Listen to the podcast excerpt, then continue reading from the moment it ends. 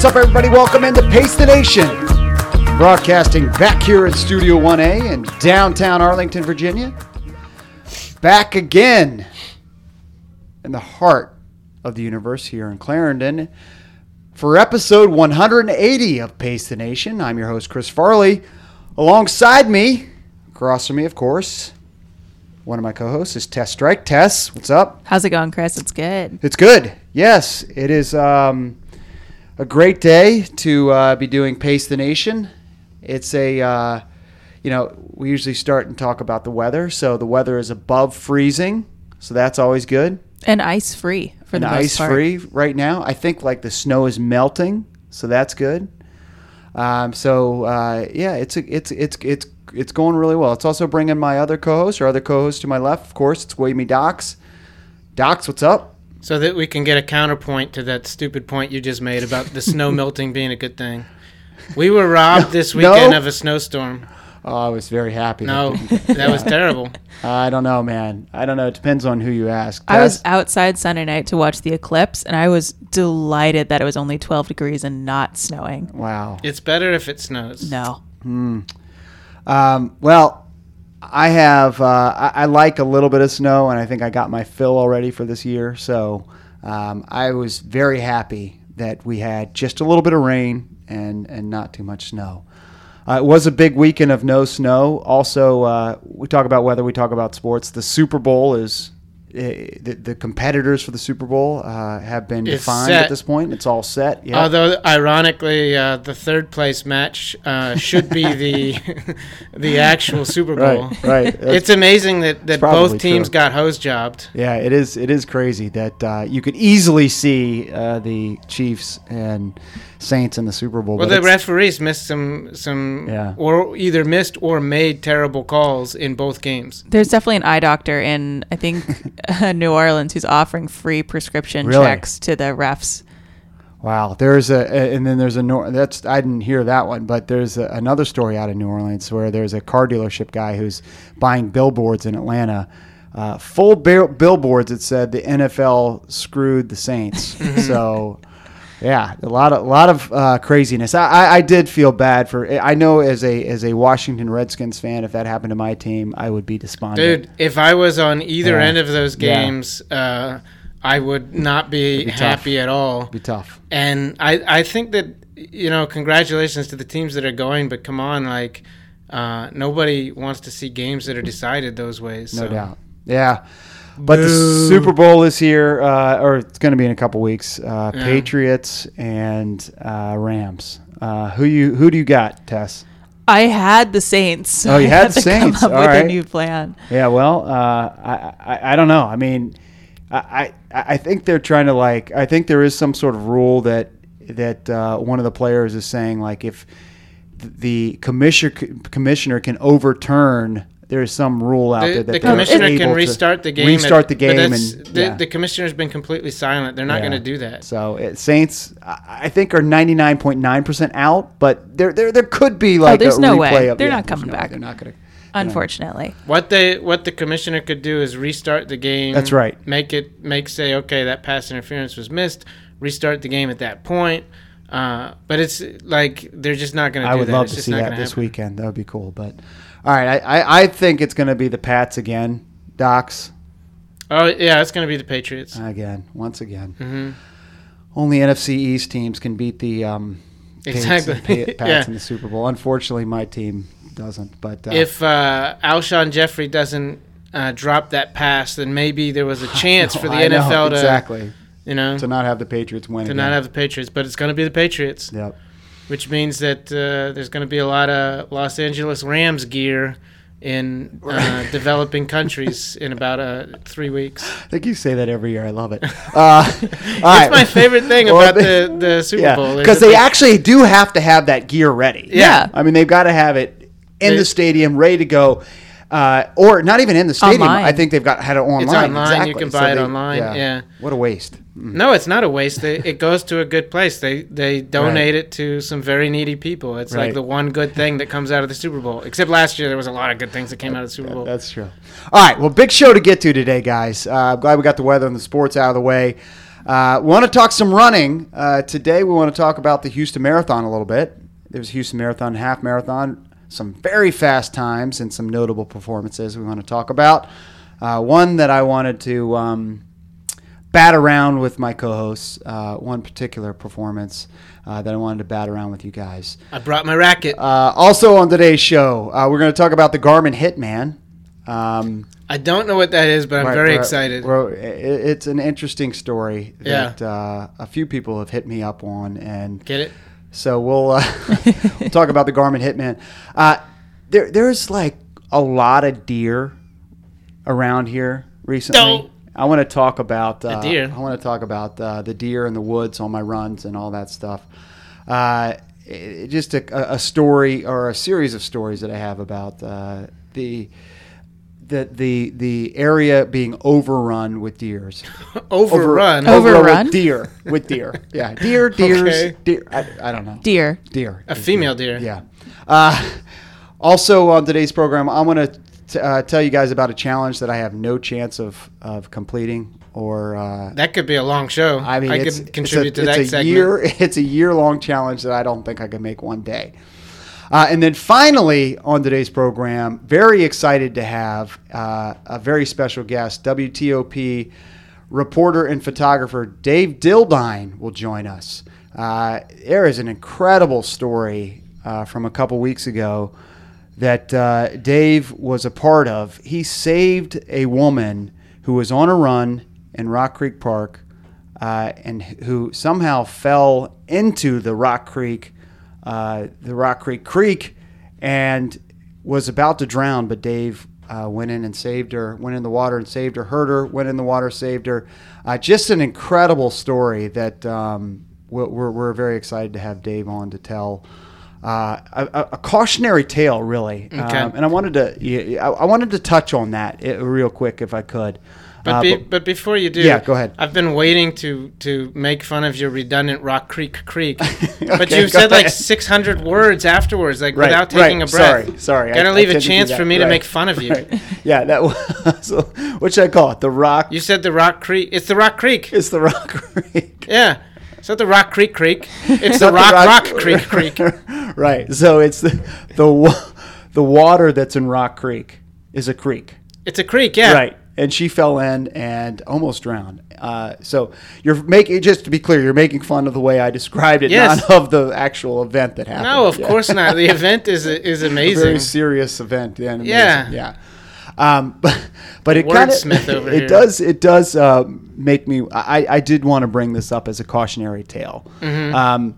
We'll get Dave on to talk about it here in just a minute. But so this was Sunday.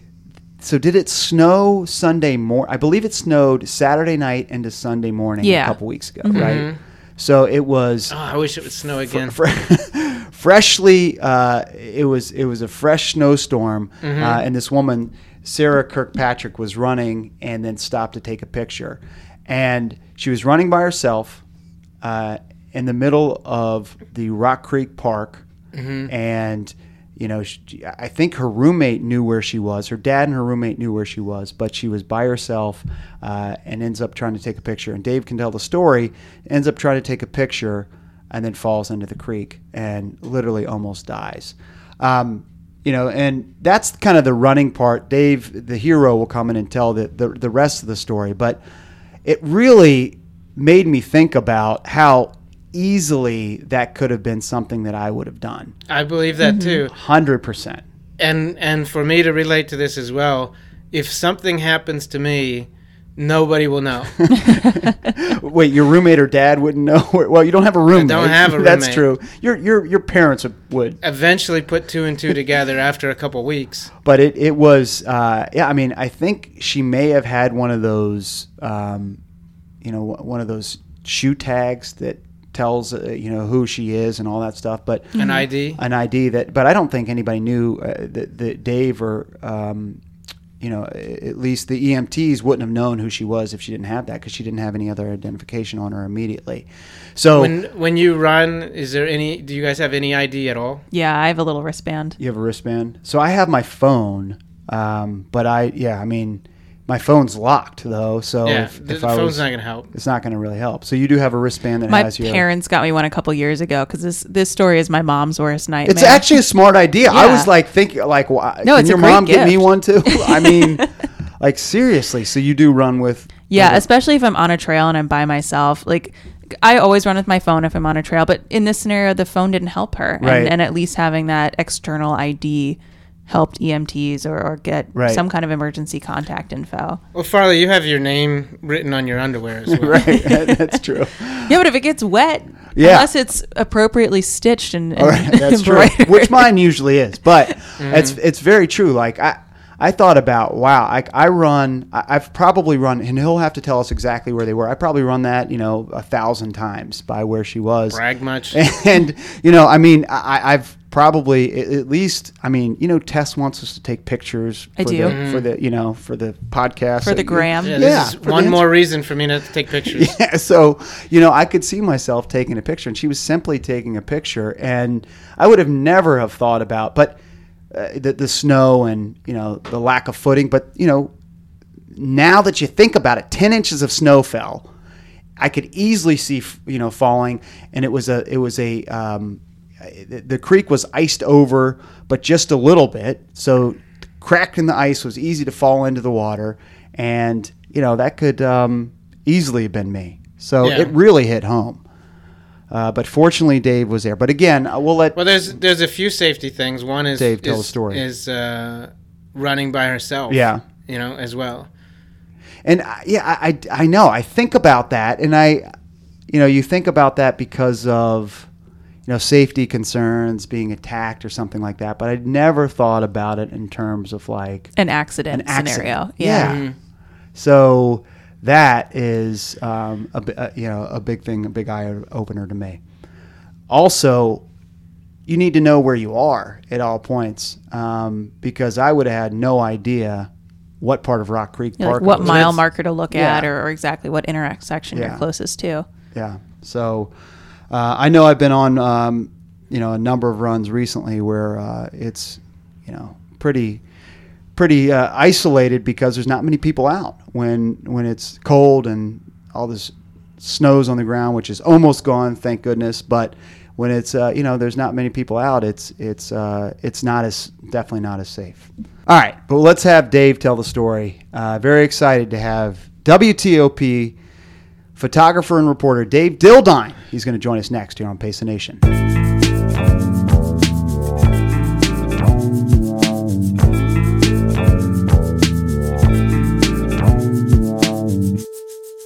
All right, welcome back to the show. And now, Tess and Docs, we are excited to be joined in studio by WTOP reporter and photographer Dave Dildine. Dave, how are you? Thanks for joining us. Excellent. Thanks for having me. Well, dude, I really appreciate you coming in. We were just talking about this incredible story about your experience a couple Sundays ago, and we'll get to that in just a minute. But you're a professional. You're a WTOP reporter, photographer. At least that's what your bio says, right? So what do you do for WTOP? Mainly traffic. Okay. Mainly traffic.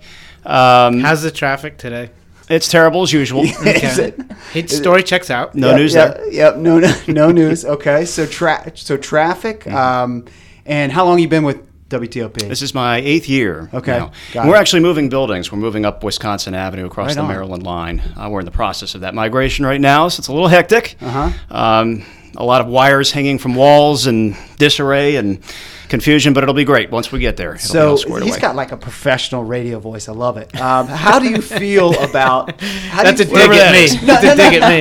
How do you feel about podcasting? Like, you are on... on tried and true radio. How do you feel about podcasting? I love it. I think it's the foray into the next generation. And I know a lot of people are really into Pace the Nation. You have a growing audience. Thank you. You have an audience within our audience. Yeah. A lot of my coworkers have great things to say about you guys. Very much appreciated. You guys do a good job. Awesome, man. Well, we are thrilled to have you. We want to talk about this heroic story that it was incredible, and I enjoyed your interview that you did with the person you saved, Sarah, and we will tweet out a link to that at Pace the Nation.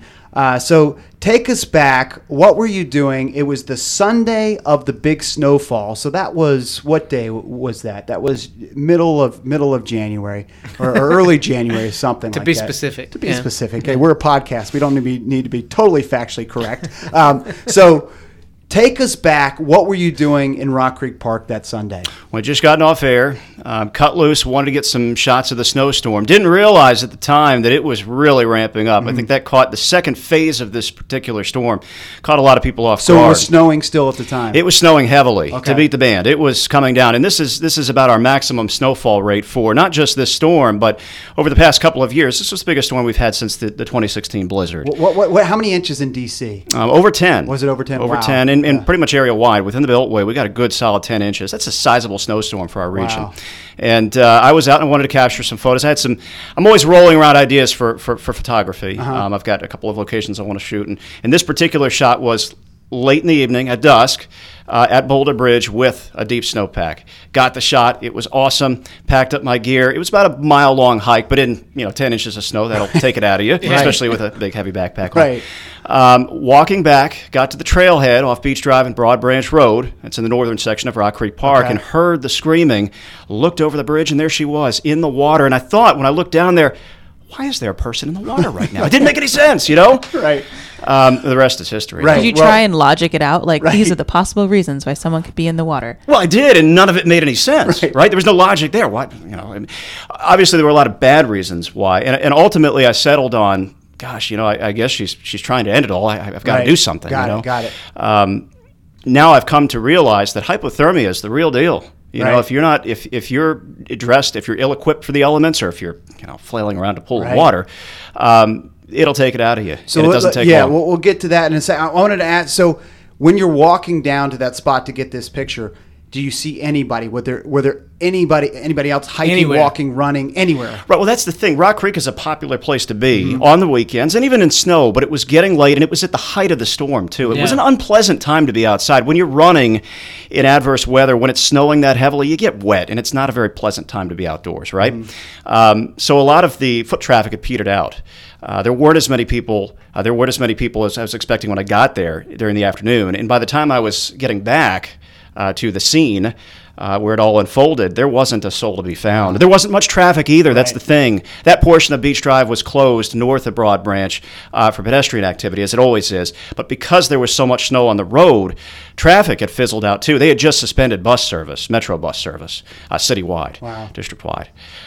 It was the height of a storm, and it was such a surreal scene to go from a zen-like state, right, to a life and death situation. So, what time of day is this approximately? It's dusk. It's getting dark. It's probably around 6 p.m. or so. Yeah. All right. So you hear her screams. How far away are you from her? And then, when do you decide, all right, I got to go down and help her? Well, looked over the bridge railing, and there she was. Wasn't quite sure what to make of it, but knew she was in trouble. Obviously, there was somebody in distress. Ran around the bridge, but it took a little while to get down there because there was an embankment, and had to get around the railing. When I got to the riverbank, a bunch of thoughts poured into my head. Could there be a predator? Could she have just been, attacked? Could she be trying to? What's the deal? Got my phone in my pocket, began to dial 911, and that's when I saw her face dip below the water, and I realized, okay, she's not getting herself out of this. She's not getting herself. She's not getting out of it. There's only one other choice, and a lot of people have been saying, well, it's brave, it's heroic.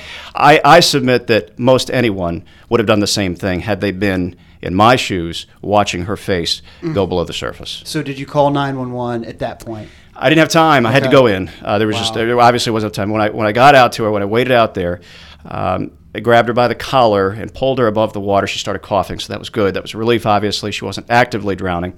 And threw her on top of me, and then kind of side-stroked out of the creek. How deep did you go in? Like, my wife was like, I don't think it's that deep where somebody could drown. Well, that's another reason why it didn't quite make sense. It was at its deepest point. It was probably about 5 feet or so. Okay. you could you could stand. On a shorter person. Sure, you could stand. You probably have your mouth above water, but it wasn't like an ocean's worth of water, obviously. Mm-hmm. It was a little more swift. This is a point in the creek where Broad Branch empties into Rock Creek, so it's heavily dictated. The water level and the stream flow is heavily dictated by the precipitation rate and the amount of runoff. So it was at the height of the storm. There was a lot of snow falling, so it was about as high as it gets, apart from a flash flood event during the summer. Anyway, dragged her out, and she was coughing, but at this point, we were both pretty much soaking wet. And I'm just really glad that everything worked out, that she's alive.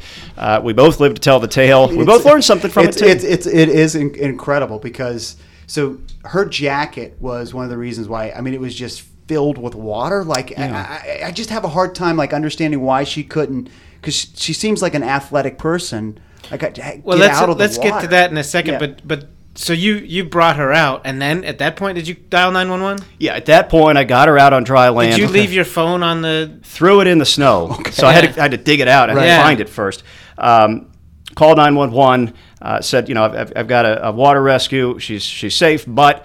we're now approaching hypothermia status. I need a medic out here as soon as possible. Was quickly able to relay the location to the dispatcher. But again, it's snowing heavily, so response times are going to be slow. Right. But you have all the lingo with that. Do you have any training or lifeguard training, EMT, any kind of first aid practice? Admittedly, I don't, and that's one of the things I learned from this. I'm definitely going to take a CPR class, mm-hmm. Become certified. And I think that's important for everyone to do. Yeah. I listen to a lot of dispatches in the traffic center, so I understand what they need. And that's one of the big takeaways with this. And one of the messages that I really want to drive home, when you're out on a run, when you're out on a hike, when you're driving, it's so, so, so important to recognize where you are, to take in landmarks, crossroads, trail markers, mile markers. At least place that in your short-term memory so that you, in the event of an emergency, have something to draw from. You never know when you might need that information. So I just cannot understand why. So her jacket must have filled with water and she just couldn't get herself out of the water. I mean, it wasn't that. I mean, let's say it's 5 feet deep. I just... envisioning her standing up and being able to walk out. Right. It did, and it still, I think what was going on is there was a lot of water weight. Okay. And you might be able to add something to this. She was at the end, from what I understand, of a pretty long run, so she was maybe depleted. Yeah. And in the shock of the water, combined with the fall itself, two falls actually, because she fell off the bridge into the snow and then fell off a tree into the water. All these things combined, I think, led to an unfortunate sequence of events that rendered her essentially immobilized in the water. I think it speaks to how powerful a force of nature and hypothermia can be, because she's pretty tough, Right. I think she's run a half marathon or two. She was Peace Corps. I mean, she's in shape, I just happened to have more time outside the water. I think she said she was in there for estimate about 10 minutes or so before I got there. Oh, wow. Wow. So, you never know. You bring her out of the water, dial 911, and fortunately, because that is such a great point, because when I run through, I probably run there 1,000 times, and not bragging, sorry, docs. Mm-hmm. I wouldn't have been able to tell anybody how to get there. Which is a crazy thought to me, and this was an eye-opener to me. So you're able to direct the EMTs, but like you said, the snow's coming down, so how long does it take to get them there, even though you were directing them correctly, right? Right. I think from the time that I saw her, the time the ambulance pulled up was approximately 15 to 18 minutes. Wow. Felt like an eternity, though. Right. And I just want to go back to what you were just saying. When I run, personally, I tend to meditate and zone out. I mean, that's one of the, especially if you're solo, it's one of the ways that I can relax and kind of decompress after work, for instance. Mm-hmm. But there's a way to do that and still be taking in information every once in a while. Just saying you're on the Western Ridge Trail isn't good enough, right? Just saying you're in Rock Creek and you need to be rescued, that's not good enough. Right. You need more than that. So it's up to you to articulate where you are in the event of an emergency. And it's so difficult because you're obviously a little stressed at the time. That something like that's going on. So it really pays to have that information, have that reservoir in case you need it, and then to be able to calmly and concisely tell the dispatcher where you are and where the rescue is needed. Something for everybody to think about. Yep. You know, totally hopefully agree. It'll never come. Totally agree. Yeah. So you've got her out of the water on this embankment. You're waiting for the EMTs. You just called them. Are you like running up and down the hill to try to find them, or I mean, help direct to where? And do you see anybody else come by? Well, that's the thing. There wasn't a soul to be found in this moment. Light was fading. Here we are on the bank in deep snow, both virtually soaking wet, and she's losing color at her face. She starts out screaming, but a few minutes in starts moaning, and then a few minutes later stops talking altogether. And that's when I realized it was getting pretty serious. When someone stops talking and stops shivering, when they're in hypothermia, that's an advanced stage. And I knew enough about that condition to realize seconds were ticking away. I ran back and forth, up and down the bank, looking for people. Tried to flag down one vehicle, and they didn't stop. Mm-hmm. So that was a little disheartening. And finally, on my third trip up the riverbank, up to the road, saw the flashing lights in the distance of the medic, and looked in the opposite direction and saw four hikers. And they were, I wish, to this day, I don't know who they were. We didn't exchange information, but I wish I knew more about them, because they offered some comfort and obviously a really stressful time. Three of them helped guide the ambulance into the nearby Grove 2 parking lot. The fourth was able to accompany me back down to the riverbank or creek bank, and we were able to ascertain that she had shallow breathing, and she did have a very, very faint pulse. So that made me feel better, but it was close. It was real close. Three of us, one of the paramedics, the gentleman, hiker, and myself were able to lift her up and put her on the back of the stretcher and load her into the ambulance. So you're probably pretty cold yourself, because you've just been in the water. So I'm thinking, do they need to take you with them as well? Yeah, I declined medical because I had a vehicle nearby. Okay. I felt comfortable enough. Heat seaters, man, they've never felt better, by the way. That's a rousing selling point for your next vehicle. Exactly. Well, and the thing is, the guide, I really would like to get in touch with him, the fourth hiker there. He made a great point. You know, I started taking off my clothes when the ambulance pulled away, and I started taking off snow pants and layers and took the boots off. And here I was in my bare feet in the snow and running down to the riverbank back and forth looking for clues as to who she might be. And he's like, dude, you're on adrenaline right now. Right. You got to get warm. And I'm like, you're right. Right. You're absolutely right. Yeah. Are your boots and everything wet, though? Because I think the only thing I know about falling through the ice and hypothermia is that you're just from what I know, at least, is to take off your wet clothes, because they're just going to make you colder. Right. That's right. But you got to have a place to get dry, too. Mm-hmm. It doesn't do you any good if your feet are in a foot of snow. You're still... Right. You're still going to succumb to that. Luckily, no frostbite. Had a raging headache all the next day, but that's nothing compared to her. She was in the hospital in the ICU right through the end of the following day with low blood pressure. Her vitals recovered, though, pretty quickly. I think she said her temperature was upper 80s to around 90 degrees. Which is crazy. Yeah. So upper 80s, 90 degrees when you're – what's your body temperature usually? 98.6. 98.6, yeah. That's incredible. So you get home and, through this adrenaline, that's a good point, too. You were probably just jacked up on adrenaline. You get home. You don't know who this woman is, right? I mean, you got to be curious on – what happened to her, and how did you end up finding out? And then ultimately, and again, we will tweet out the interview from WTOP of Dave and sitting down with Sarah, which was a really cool interview. How'd you end up finding out who she was? Questions were swirling. Right. I wanted answers, basically. But the bottom line is I was able to,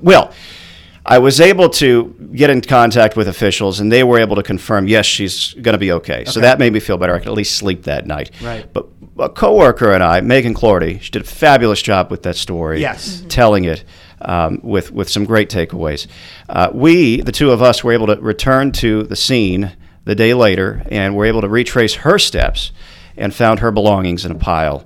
And with her cell phone still holding a charge, we're able to get some numbers off the lock screen, and we're able to piece together the puzzle of what happened, calling those numbers. There were some frantic text messages, where are you, why haven't you come home?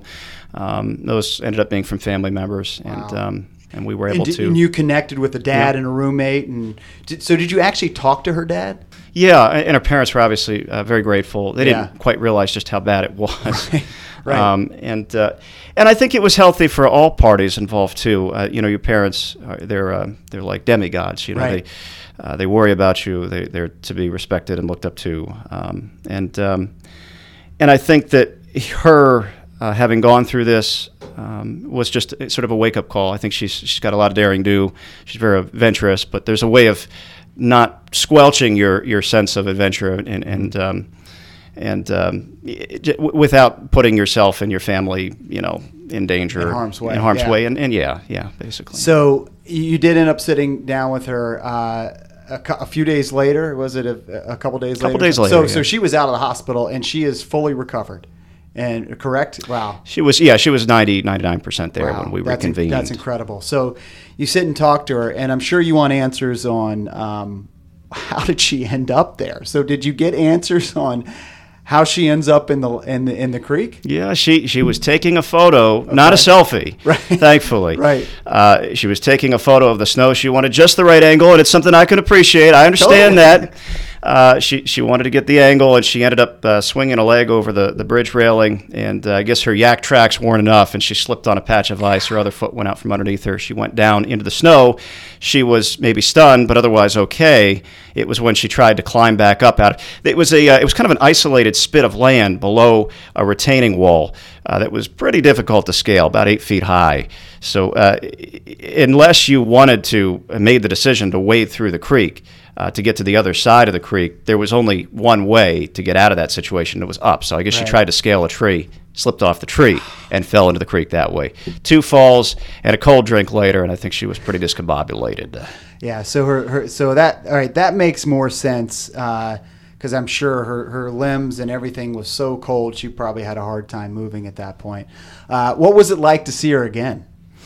It was a relief. Yeah. It really was. Yeah. Seeing is believing, too. Right. I understood she was okay, but just to be able to put the pieces together and know for sure was touching, too. Yeah. It really was. Everyone's talking about the Hollywood or Hallmark Channel ending of us getting married, but that's not in the cards. Sorry, folks. It's not gonna happen for a variety of reasons, but it worked out just about as well as it could have otherwise. I mean, this has got to be one of the most memorable events of your life, right? Or is there other daring, and did you save others? If there's another story, we should have led with that. Yeah, I know. I got to be honest. I'm so glad that I was there. I'm so happy, and I know everyone else is that she's okay. I've actually, this is my second water rescue, and the first, first was in the Potomac River, and that one I was really terrified that I was going to lose my life. I'm not actually not joking. Okay, we need more details. Let's start us over. Well, this is the untold story. No one's heard this one. Now this is an exclusive. Let me tell the exclusive. Yeah. Let me tell you a bridge first, because I need to cut some. Yeah. We were hiking on the Billy Goat Trail, and I don't know if you're familiar with the Billy Goat Trail along the Potomac River. Yeah. It was a nice summer day, so hypothermia wasn't a factor, but a couple of the folks who I wasn't all too familiar, they were friends of friends, or I guess this was a cousin of a friend, he wanted to go for a swim, and it's not legal, but whatever, people do it, especially, we're much younger at this point. So he wanted to go in the water. We were all kind of hanging back and just kind of, reclining on the rocks. He decided, I guess, to swim across the river. And he didn't make it. Across the Potomac. Potomac. And this is a point near the Splitsburg and cliffs it's a very narrow channelized flow. So it's a pretty strong flow. People don't realize. Yeah, there's an undercurrent there, right? And we had already, it was a pretty long hike, so I think he was already a little winded. And he started going under, man. And I knew right then and there, and he was also wearing his shoes too, which will weigh you down if you're trying to swim. So I went out there and I got to him, and he was not looking good, and just kind of tried to float there with him. But we were getting taken down the river. We ended up, and I'm not exaggerating, we ended up about a half mile down the river. You're kidding. And at a certain point, and this is right after I'm pretty sure this was a flash flood event a couple days later. So the river level's pretty high, and I just remember trying to swim with him on my back. And getting pushed away from the banks every time, because there's like an upwelling effect on the Potomac, where if you try to swim toward the shore, if there's a cliff there, or there's a steep bathymetry. I don't know if that's the word. Okay. Underneath the water, there's an upwelling effect that pushes you away. It serves as like a buffer to keep you away from the rocks. And that's how we ended up about a half mile down the river. My heart was pounding out of my chest. I mean, I really thought that was going to be the end. Was he conscious and with it, or he was with it? But I think he was. He wasn't. He hadn't drowned or anything, wow. But he had taken a lot of water. He'd exhaust himself. So it's a reminder that the forces of nature are definitely there. They're there to be respected. What gives you the confidence to keep doing water rescues? I don't know why it keeps happening. I'm done. This is it. Number 2 is it. Do you feel like you've missed your calling? Like clearly it's calling to you. Yes. Yeah. It's incredible. I don't know. I'm just glad I was there. Yeah. You know. That's awesome. Wow. Well, Dave, do you still know this person that you saved in the Potomac? First one? Yeah. He's. I mean, I don't keep in touch with him, but okay. I still know I'm still friends with the this cousin. So Sarah and this person, they owe. I mean, I said before he came on, Washington, D.C. I mean, this is a great American hero, not just a Washington, mm-hmm. D.C. hero. Yeah. It's unbelievable. I just to follow up with Sarah, she's doing well. She texted me about 3 or 4 days after being released from the hospital, and she took her first run, and she said she was so sore because not just from not having run, but also because of the hypothermic shock. Every muscle in your body tenses up apparently when you're in that much shock. So she said she ran 5 miles right out of the gate. Right? Is that incredible? That's incredible. I would have taken a couple weeks off. Yeah. I mean, just a leisurely walk around the block might have taken it out of me after that. Wow. Well, Dave, that's an incredible story. I really appreciate you taking the time to tell it. Now your day job must be boring after this. Anything? Well, I mean, there always is traffic, right? So what can we look forward to hearing from you on WTOP? More bad news, I guess. Government shutdown. Can you tell us when the government shutdown is going to end or something? Come on. This is kind of like the yin and the yang. Like you're always giving DC bad news with the traffic, so you have to go out and save a couple of lives to make up for all that bad news. That's right. Yeah, okay. Sure. All right. Now all the day's work. Now it's making sense. That's awesome, man. It's not all bad news actually. And this story was a reminder that that good news inspires. And so I was initially reluctant to publicize it. Totally. But I'm glad now that it's out there because a lot of people are feeling good because of it. And definitely, man. Definitely. Very glad you shared it. Yeah. You're giving me chills just talking about it. Unbelievable. But for all the runners listening, I mean, I'm sure our runners run that path all the time. It is a cautionary tale. It really is. So I'm glad you shared that story. Unbelievable. So you had one takeaway. Do you have you were talking about knowing your surroundings. Have there been any other lessons or anything that maybe our running listeners might be take away from this as well? It's a great question. Not only you yourself being aware of your surroundings, but also having a loved one, a friend, a family member, knowing, especially if you're going to be out running late in a large park, even if it's an urban park, that's a no-brainer. Just having someone know where you are, and when you might be coming back. There's also, I should say, and there's an added benefit to being aware. It probably is an indication that you're more in the moment, which I think a lot of us are prone to, a sensation a lot of people are prone to neglecting.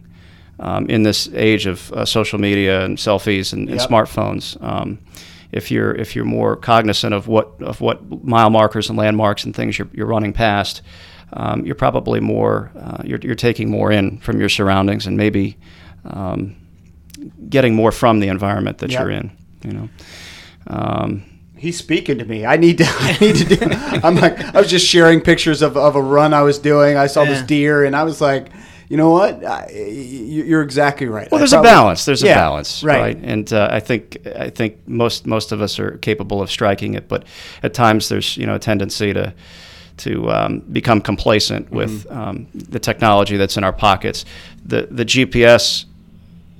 EMS can ping your phone, but it doesn't yield a precise location. Right. See, that's what I think. Like I'll just they can find. I just call 911 and they've got a GPS to me. No, it doesn't work like that. There was a story. There was a dispatch I heard about a year ago of a gentleman who was running and made a 911 call himself. He was somewhere near the Mount Vernon Trail on Potomac River. The dispatcher said, "Male subject calling says he's drowning." He couldn't speak because he had water in his lungs, you know. Yeah. So, but he was able. They were able to ping his phone, and they had rescue units running north and south in the George Washington Parkway looking for him in the approximate location. Wow. It turns out that he was on Route 110, which runs parallel to the GW Parkway, and he wasn't in the Potomac River. He was choking on a bottle of water. Oh my gosh! They had Zodiac boats going out, you know, swiftwater rescue teams. Crazy. Should have called you. I know, exactly. All right. Well, Dave, again, amazing story. You are not only a DC hero, but a great American hero. Not only Sarah, but his other friend from years ago in the Potomac. Unbelievable stories. Anything else like that happens, call WTOP first, but give us the heads up. Yeah, give us a heads up, and we would love to talk to you again. Yeah, the next water rescue you do. Let us know. All right. Dave Dildine from WTOP. Thank you so much for joining us. Thanks for having me. All right, there he goes. Dave Dildine, the hero who saved Sarah Kirkpatrick in the Rock Creek. He joined us on Pace the Nation. We're going to take a quick break and be right back after this.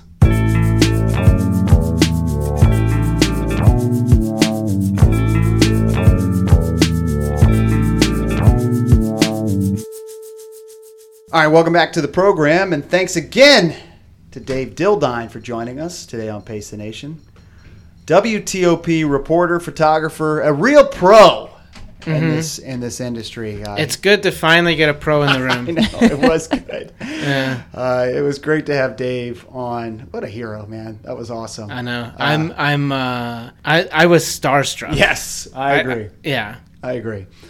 We again will tweet out the link to the story that Megan Cloherty did and the interview with Dave and Sarah Kirkpatrick is who he saved. And he doesn't know what it feels like anymore to save a life. No. Because he saved two lives. No, it's not just one. I mean, that wasn't a planned question. I had no idea that he had saved it. Well, he said it was never told before. I know. I think going forward, if you're ever going to go to the beach or go to a lake, you should invite him. Yes, I agree. Mm-hmm. Dave, you interested in my next beach trip? Because I do dumb things, but I actually will do less dumb things now. In the presence of Dave. Well, in the presence of Dave, you can do whatever you want. You can be dumb. That was the takeaway. But with Dave not there, I'm not going to take any stupid pictures. There were some good takeaways that he had. I mean, number one was you should know where you are. Yeah. Right? And number two do that, which is incredible. I know. Like, I have gone to foreign countries with you. Yes, we've talked about that recently. And you didn't know what country you were in. True, yes. So you would have I would just take the phone away from you if we had to call 911. Right. Two, he was saying that you should let other people know where you're going and when you expect to be back. Right. Like, other people should know where you are. Essentially, when to call. Right. When they should start to worry. Yeah, when are you really going to pull the trigger on deploying the forces to find you. I think that is a good takeaway. What might be some other takeaways too? I think for me, it's to respect nature a little bit more. Mm-hmm. Okay, John Muir. Who's John Muir? Exactly. Really? No. Don't, Tess, we're not gonna. We're not even. We're not going down that. We're not even. I'll Google it later. Okay. I mean, I knew about the Potomac, but. You know, that story is crazy because I know the undercurrent, and I would never try to swim in the Potomac, a lot of spots in the Potomac. But one thing I'll say, and you should know this as a parent, like, you can drown in a puddle. Yeah, no doubt. And so having the kids, you should be very aware that it doesn't take very much water to drown. I'm very conscious of the bathtub and all that stuff. Yeah. But just, you know, I had a conversation with Julie about this, and her biggest question was, how in the heck did she not? How was she not able to get out of the water?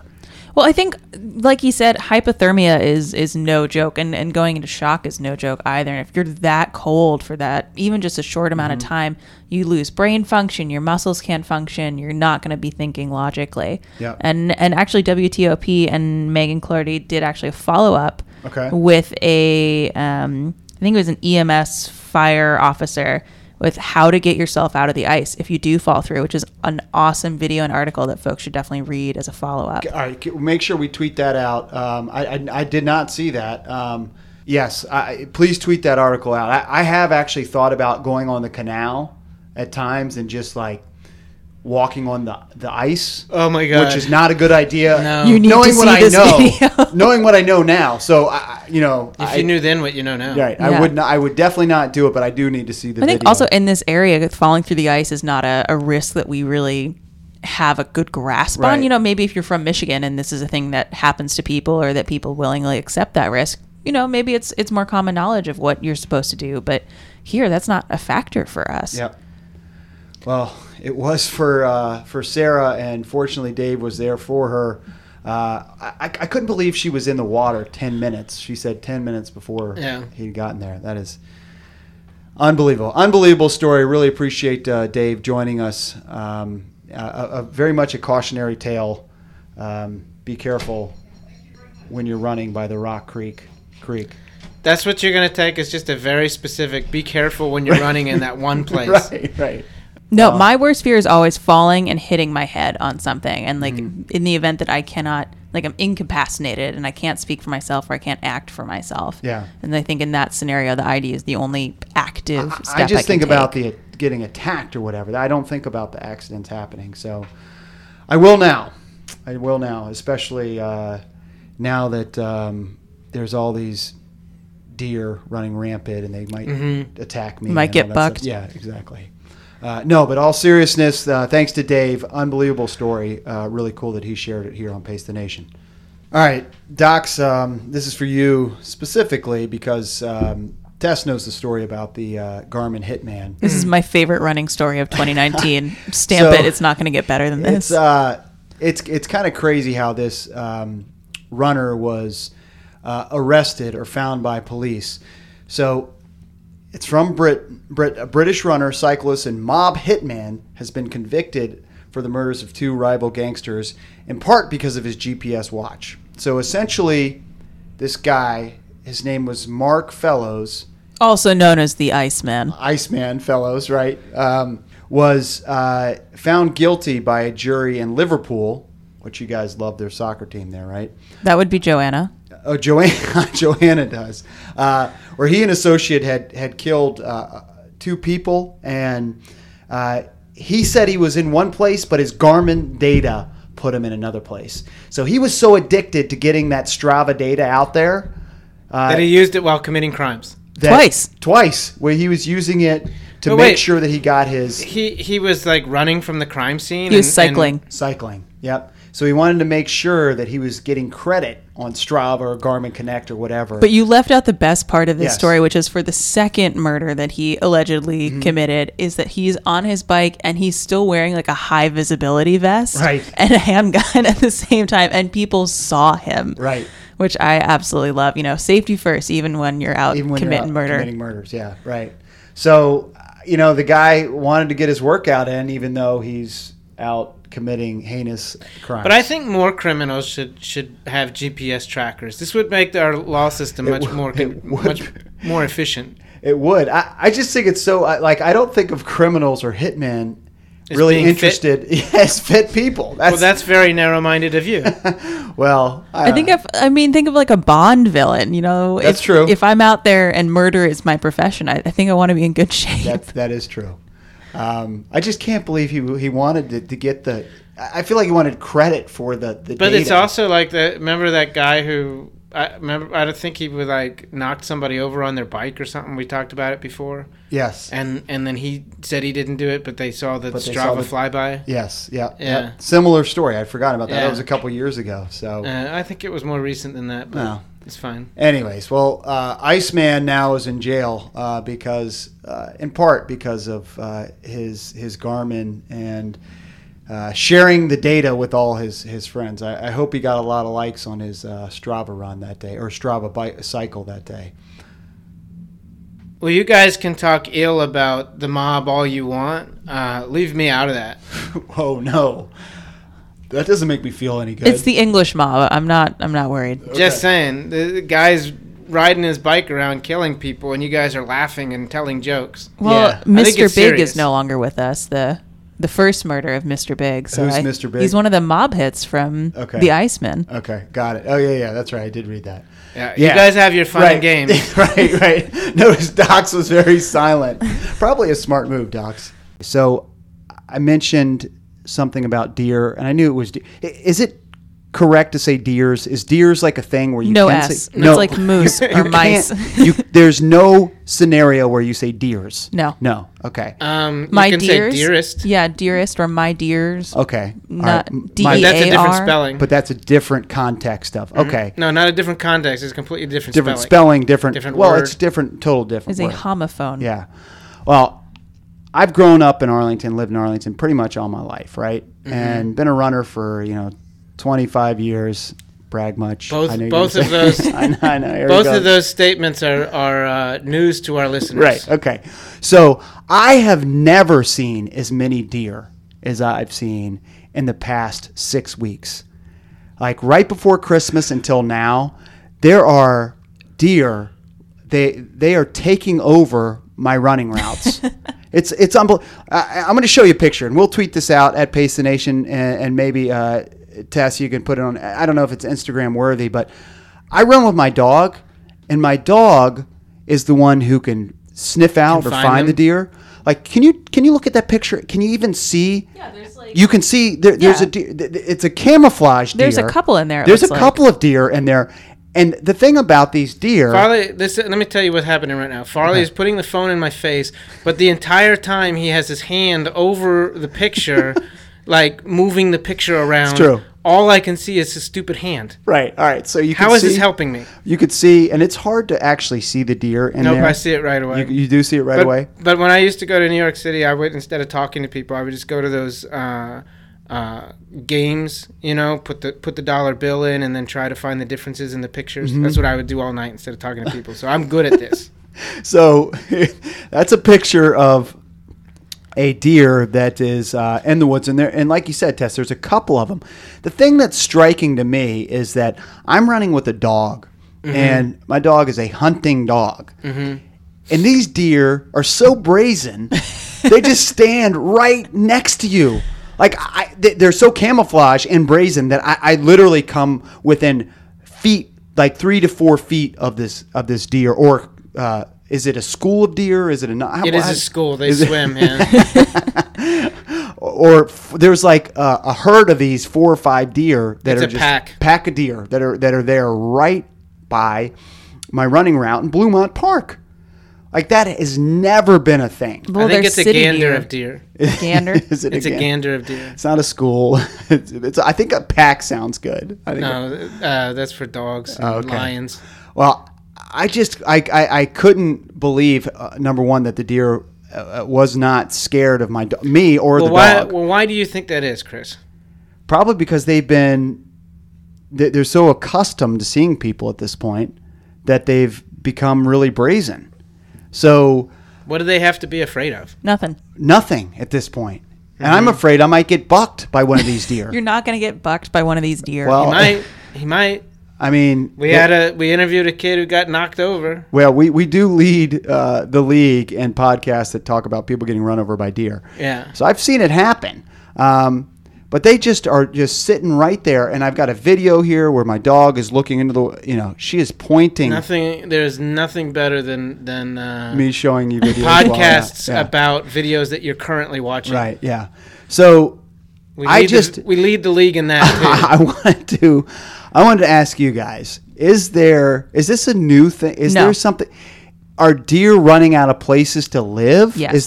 So? That's what's happening. Yeah. Okay.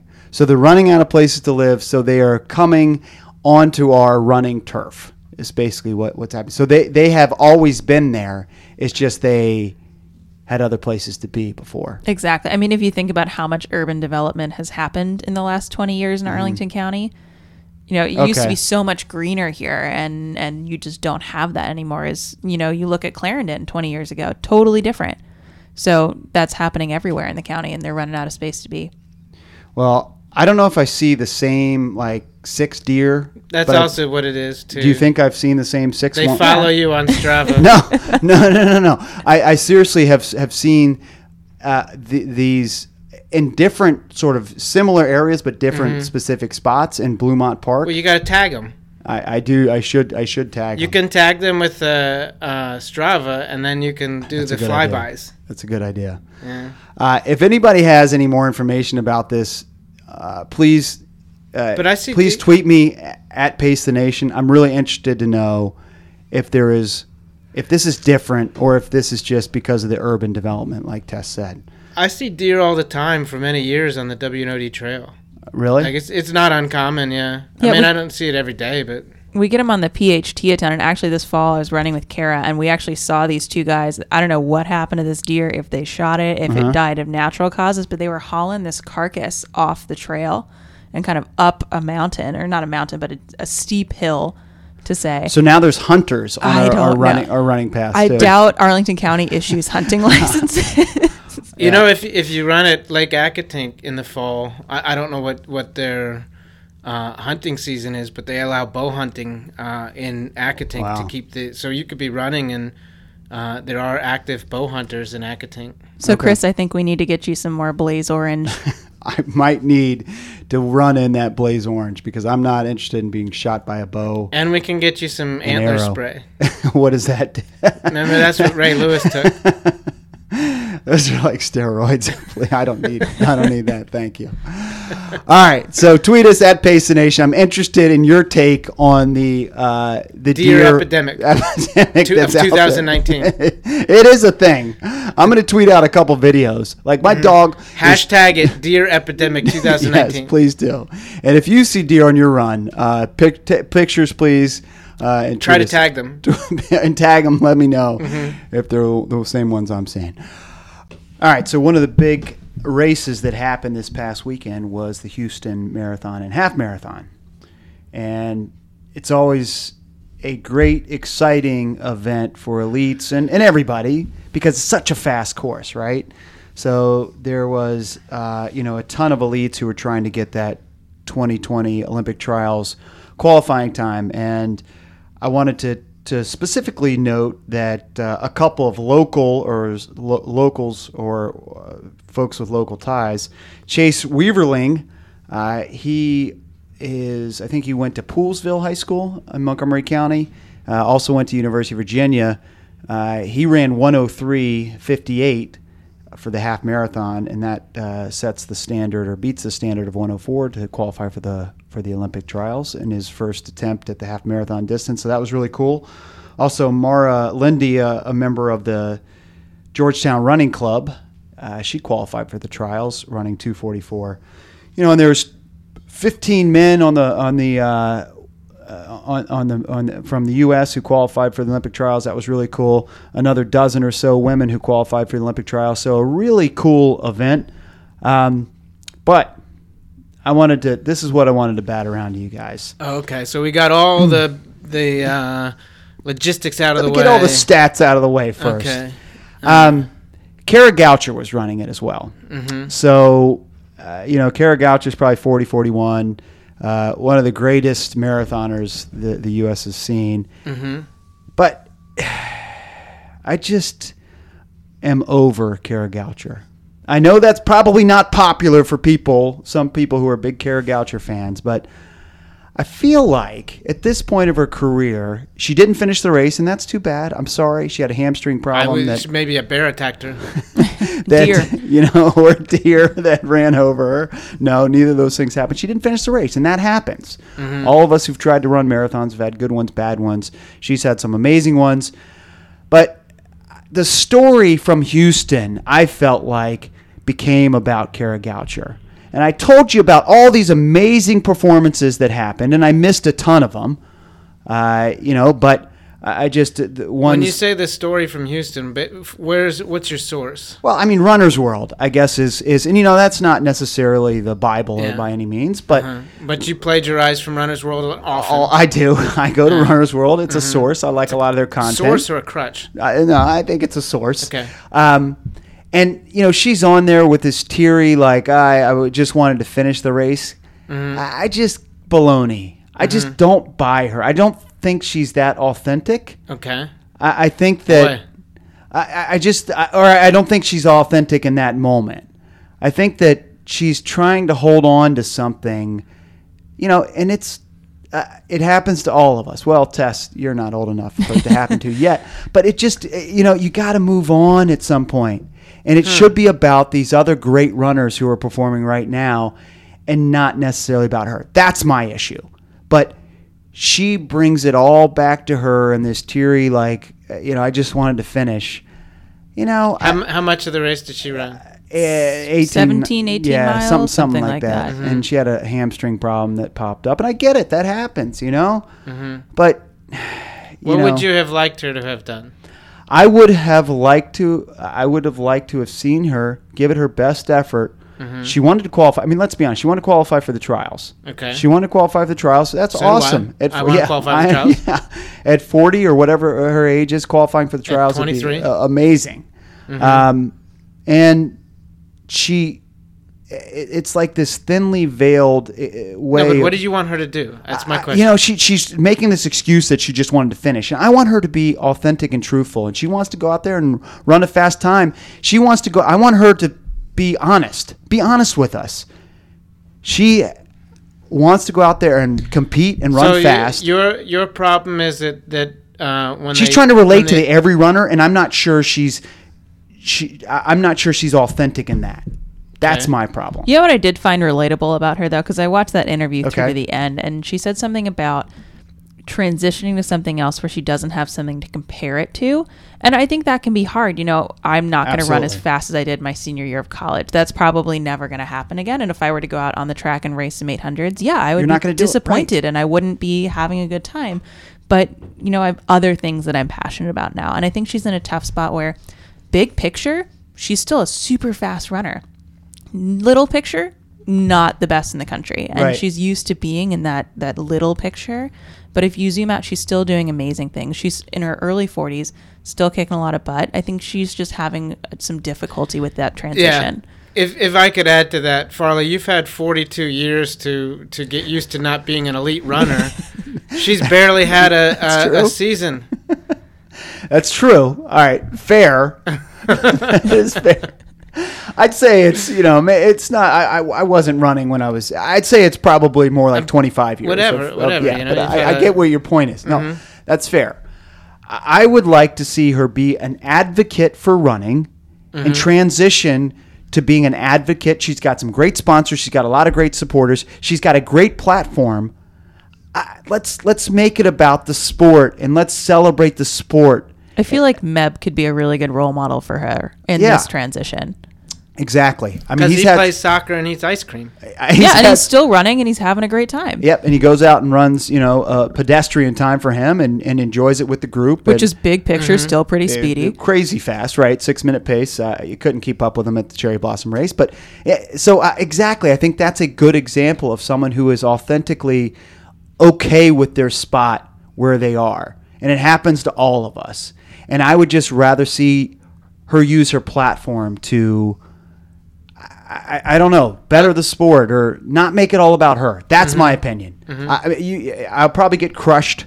Tweet us at Pace the Nation. You can crush me. I know Caitlin K will kill me. Tweet him at Run Pace personally. Yeah, well, and it doesn't sound like you guys are totally not as harsh. I think she's also You're not 180 degrees opposite of what I'm saying, but you're not nearly as harsh as what. No, I don't think the headlines coming out of Houston should have been all about Kara. And I think it's not just the Runner's World one, but a lot of the headlines out of Houston had to do with her. And I think folks got the story wrong in that scenario. But I also think she's in a position where she could be mentoring different folks. You know, you look at Shalane Flanagan, who's training with Gwen Jorgensen, who's, you know, could be part of the next generation. And I think I'd like to see Kara kind of match up with someone in a similar capacity. I think you said it way more eloquently than I did. I like that. Yeah, I would agree with that. But I know that you would like to see that, but she doesn't have to do that. No, she doesn't. Live her life. Well, and it's not her fault that the stories coming out is about her. That's on other people. That's on the reporters. Well, that is true, but I don't think she is. I don't think she is appropriately directing them in another way. Like, I think she could I think she's trying to drive that story herself. You know, at the same time, she still has sponsors, though, as she has to get out and be part of that narrative if she wants to stay in that position. Yeah, absolutely, and I totally get that, but I think that she could appease those sponsors another way, and that's just my opinion. Okay. I wanted to also mention Emily Sisson, amazing race. I forgot to mention that. And the New Balance athlete, Emily Sisson, ran 1:07:30 in the half marathon too. Mm. So just an incredible weekend of efforts out at Houston. All right. So I will adopt what Tess said. That'll be my stance. The official statement. That's my official statement. All right. So we're about a month or so into the new year here. We talked about our New Year's resolutions, and I probably am 50-50 on most of mine at this point already. Typical. 3 weeks in. But Vitamin Water, I wanted to bring this up. Vitamin Water had an interesting challenge. Okay. They are willing to pay a person $100,000 if they can go all of 2019 without their smartphone. So you can't use your smartphone at all of the entire year. Could you guys do that? Yes, in a heartbeat. Yes. Yeah. I figured that was going to be the answer. Uh-huh. Tess? I would need some qualifiers. Okay, qualifiers. I could do it if I still got to text people like a normal person. Because for me, it's like, okay, I use my phone for my job. You're not getting the money. Next. Hold on. Let me finish this. Yeah. And I have friends who live out of state or internationally, and a smartphone of sending photos and videos and texts is how I get to keep in touch and keep those relationships going. And I think that, you know, okay. Why do you think you get this many qualifiers for putting $100,000 in a briefcase? Adding to this in that I think that should be allowed to do Instagram. Hold on. And you no. should hold on. Let her finish. In my defense, and I think this is an easy dig that people are going to make at millennials, but yeah, okay, I would easily for $100,000 delete all of my social media. Like you don't have to pay me $10 to do that. Like I would willingly do that. Okay. But I still want to keep in touch with my friends, and I think that in the growing age of being globally connected or whatever larger theme you want to make, I don't want to lose those friendships, and so I would throw away my smartphone if it meant that I got to keep. Of way of keeping in contact with those people. I don't know if I could do it. I agree. I mean, it's too important to text and connect. I don't know how people connect without a phone. I just don't know how you live your life or operate, honestly. Yeah, that's the problem. It is a problem. I agree with you. No, but when I travel, why you should do it for free. Throw away your smartphone. When I travel, I don't pay for international data. My phone goes into airplane mode, and I just use it to take pictures. And then if I'm on Wi-Fi, I send said photos to people that I know. Yeah. So whatever. I didn't get. You didn't get selected. So yeah. It's fine. If they went 6 months, the person went 6 months. They selected people, and if they went 6 months, they'd get $10,000. But if you go the full year. You get the $100,000. They didn't say how they'd actually judge or monitor it. You're bringing this up after they've already selected everybody. Yes. Maybe there's a 2020 challenge. Yeah, I mean, you know what? I saw the story late. You're right. Sorry, you can't. They've already selected the folks. Next year, Docs, you should throw your hat in the ring. For the 2020 challenge. But I don't feel like Docs is the target market. Docs is not the marketing story that you're looking for with this. No, you're not. Yeah, it's true. I don't know if he'd be selected. He's got a lot going on in 2020 anyway. He's going to need his phone. Yeah, but I don't need my phone. In 2020, I'm not allowed to have a phone anyway. I have to give it up. Is that what the president has to do? Is supposed to do. Okay, gotcha. Do you think we really want a president on Twitter all day? No. All right, well, that's the Vitamin Water 365. Yeah, entries have already passed. The deadline's passed. I thought it was interesting. I just wanted you guys to take if you could do it. So I think Tess could do it. The qualifiers, I think, work. I think there's a workaround. If you had your computer or an iPad or something like that, you can text. Oh, absolutely. If I still had my laptop, I'd be fine. I think that's fine. That's a qualifier that works.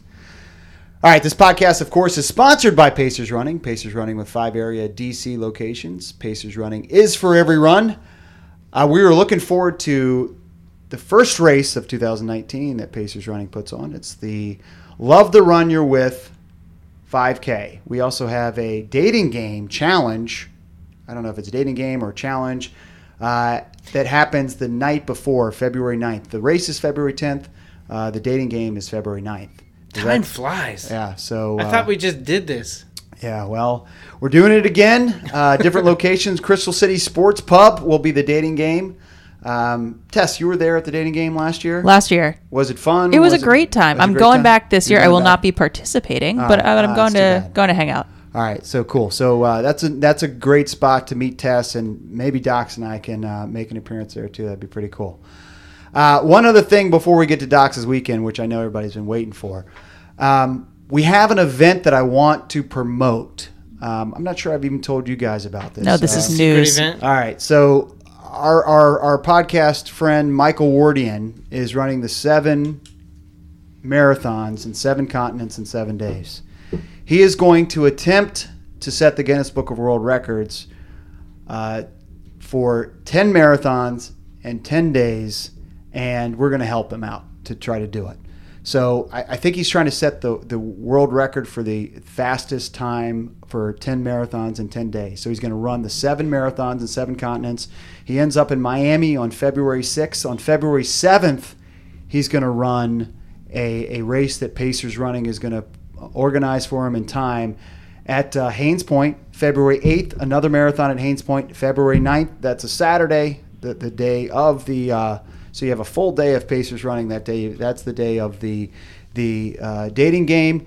He will have the 10th marathon at Haines Point that we're going to help him organize to set the Guinness Book of World Records fastest 10 marathons in 10 days. So he's doing 8, 9, and 10 with us? He's doing 8, 9, 10 with us. February 7th, 8th, and 9th. So if you want to come out, it's similar to what Breaking 3 was. You can come out and join him for the run. You can jump in and out of the race with him. It's 8 laps around Haines Point. Yep. Is it if Guinness is okay with that? As long as it's a certified course, which it is a certified course. I know it's a certified course. I've seen the map, and it's very impressive. Yeah, so 8 laps. You can jump in and out with him, run with him, watch him, enjoy. Do you know what time they start? I'm gonna have to get you details on that. Mm-hmm. So more information on that coming soon. But if you just mentally prepare to be out at Haines Point some point on those days. Yes, if you could come out and join us, that would be great. I'll be out there all 3 days. Wardian will set the Guinness Book of World Records, and I think he's trying to run around 2:45 or something like that for the.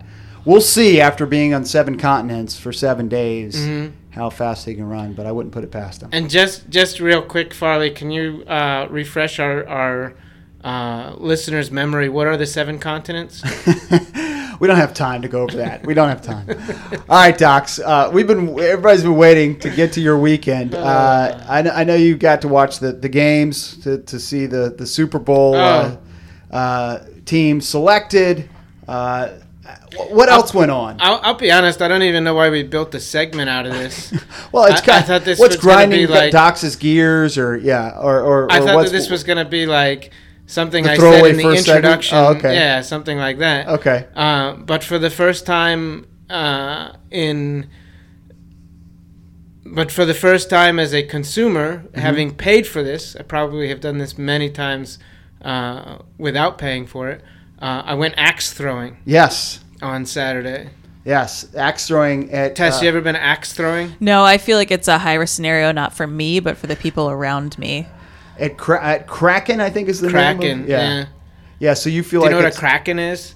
No, I don't know. Release the Kraken. I don't know. Okay. Is it some sort of medieval being? Yeah, it's medieval, yeah. So you think it would be dangerous for folks around you? Yes. Yeah, I was there with Dox. We had a great time, but I'm kind of with you. I just feel like it's, and you signed your life away when you go axe throwing. You do, yeah. But I feel like it is I'd want Dave Dildine there at all times to save people. This is going to be your new thing. Anytime you do something risky. Risky, he's my guy, yeah. But the axe throwing, it was pretty safe. They have somebody there with you. They have a safety briefing. So you have a supervisor at all times, and you just follow the rules, and everything's good. I agree. It was fun. I was so sore the next day. Were you really? Yeah. Is it a good workout? So we were throwing for an hour and a half. Farley showed up in typical Farley fashion for the last 10 minutes. Yeah, I ran there downtown and showed up for it was 15 minutes. There's no way for him to put that Calendar. No, calendar reminder beforehand. Yeah. No, couldn't have done that. Well, Vitamin Water is going to pay you that money to get rid of your smartphone. So I know, that's right. That's exactly right. But I didn't think about being sore because you're right. I only did 15 minutes of it. You were literally sore. I was sore everything. Like my lower back was very sore. Hmm. And my legs, there were muscles in my legs that I've never used before that were particularly sore. It was crazy. Yeah. All right. So that was a good time. Axe throwing, I recommend. Definitely was a fun time. What else on your weekend? Oh, you know what? Actually, we went to Four Courts and had a bunch of guys that we went to school with and did this thing.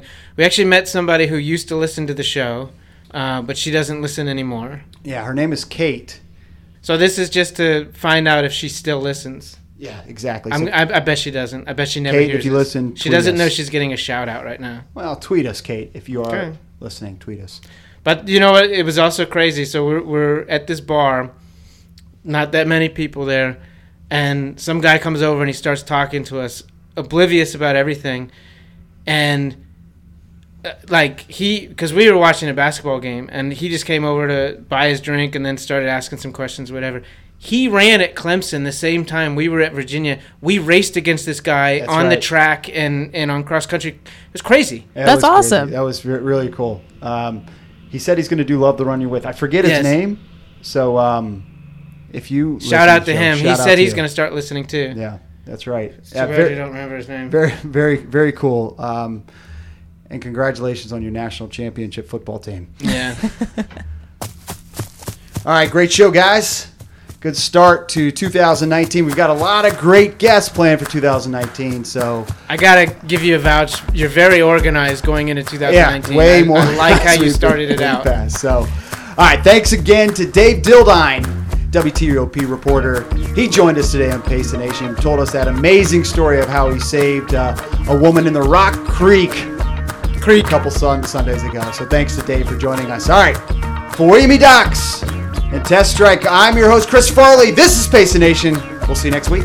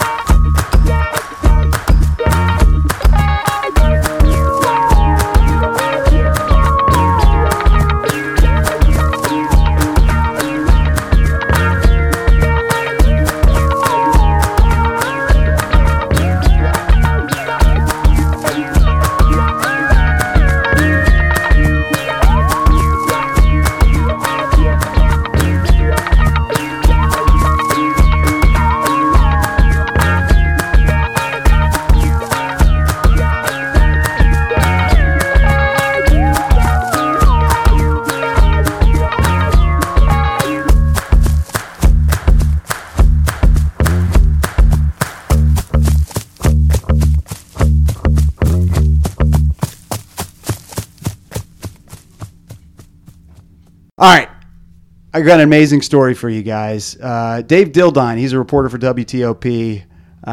He's a hero. He's a true American Washington, D.C. hero. He saved a woman's life a couple weeks ago when he jumped in to the Rock Creek. And saved Sarah Kirkpatrick. Amazing story, Dave Dildine from WTOP. He's going to tell it next here on Pace the Nation. The best part of that is that the first time you say Rock Creek is going to be edited out and thrown at the end, and so nobody's going to get the reference when you did it right there. That's true. It's fine. Well, if they listen to the Easter eggs, it will be explained. They will understand.